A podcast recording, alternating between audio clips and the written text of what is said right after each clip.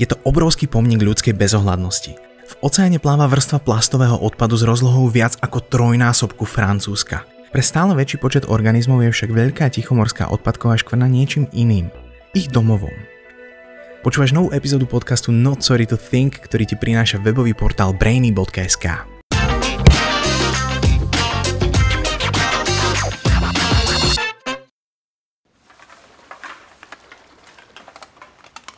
Nová štúdia popisuje, ako odpadky, ktoré pokrývajú približne 1 600 000 km štvorcových, osídlili živočíchy a rastliny, ktoré sa normálne vyskytujú na pobreží.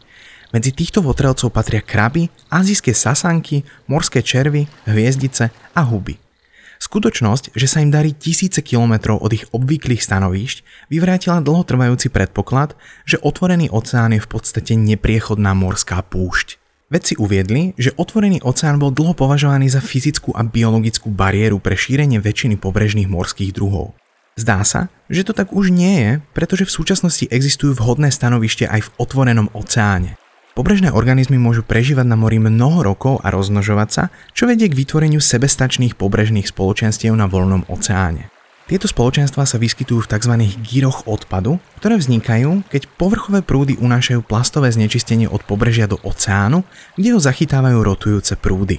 Existuje najmenej 5 miest, kde sa nahromadilo veľké množstvo plastového odpadu, ale najväčším z nich je subtropický gyr v Severnom Pacifiku.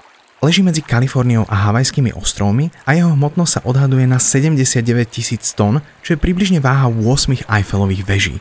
Veľkú časť tvoria mikroplastové úlomky so šírkou menšou ako 5 mm. Zahrňa však aj väčšie kusy plávajúceho odpadu, ako sú siete, boje a flaše.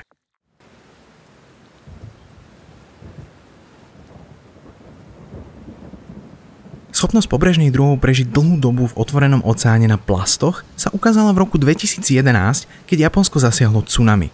Cez Tichý oceán sa k pobrežiu Severnej Ameriky dostalo takmer 300 druhov. Mnoho z nich prežilo na provizorných plavidlách aj niekoľko rokov. Napríklad v roku 2013 sa na pláži v štáte Washington vylodila drevená japonská loď pomenovaná Saishou Maru, v ktorej bolo až 5 živých rýb.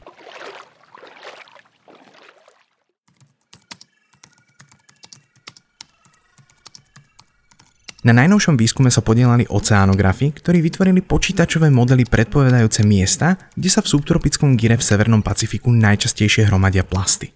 Na základe modelov sa výskumníkom podarilo nazbierať viac ako 100 tón plastov a ďalšieho odpadu. Tento odpad bol odovzdaný týmu biológov, ktorí zistili, že pobrežné druhy, vrátane sasaniek a obojživelníkov podobajúcim sa krevetám, nielenže prežívajú, ale aj prosperujú. Výsledky vyvolali ďalšie otázky. V neposlednom rade, čím sa vlastne tieto zvieratá živia? Otvorený oceán nebol až doteraz pre pobrežné organizmy obyvateľný. Čiastočne kvôli obmedzeniu biotopov, pretože v minulosti tam neboli plasty, a čiastočne preto, že to bola potravinová púšť, povedal Greg Rius zo Smithsonianovho centra pre environmentálny výskum. Je však dôležité uvedomiť si, že aj keď je fungujúci život na tomto mieste zaujímavou informáciou, je dôležité pozrieť sa na základný problém.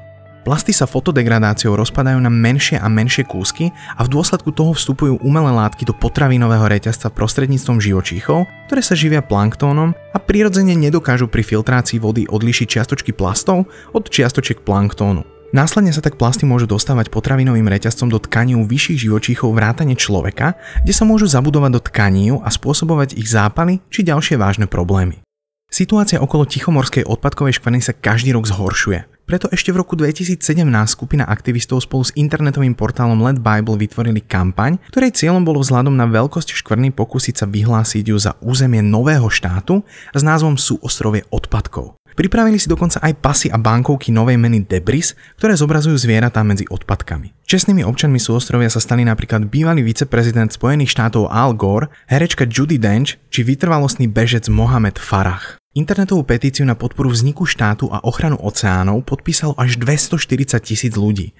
Najlepšie na tom je, že pokiaľ by sa niečo také skutočne stalo, členské krajiny OSN by sa na riešení tón plávajúceho odpadu museli začať spoločne podielať. Na teraz sa však nič také nedeje, takže osud planéty je v rukách nás všetkých. Dobre sa preto najbližšie zamyslí, či robíš pre ekológiu a budúcnosť Zeme naozaj dostatok. Tichomorská odpadková škvrna tam totiž niekde je a to posledné, čo potrebujeme je, aby sa naďalej extrémne rýchlo zväčšovala.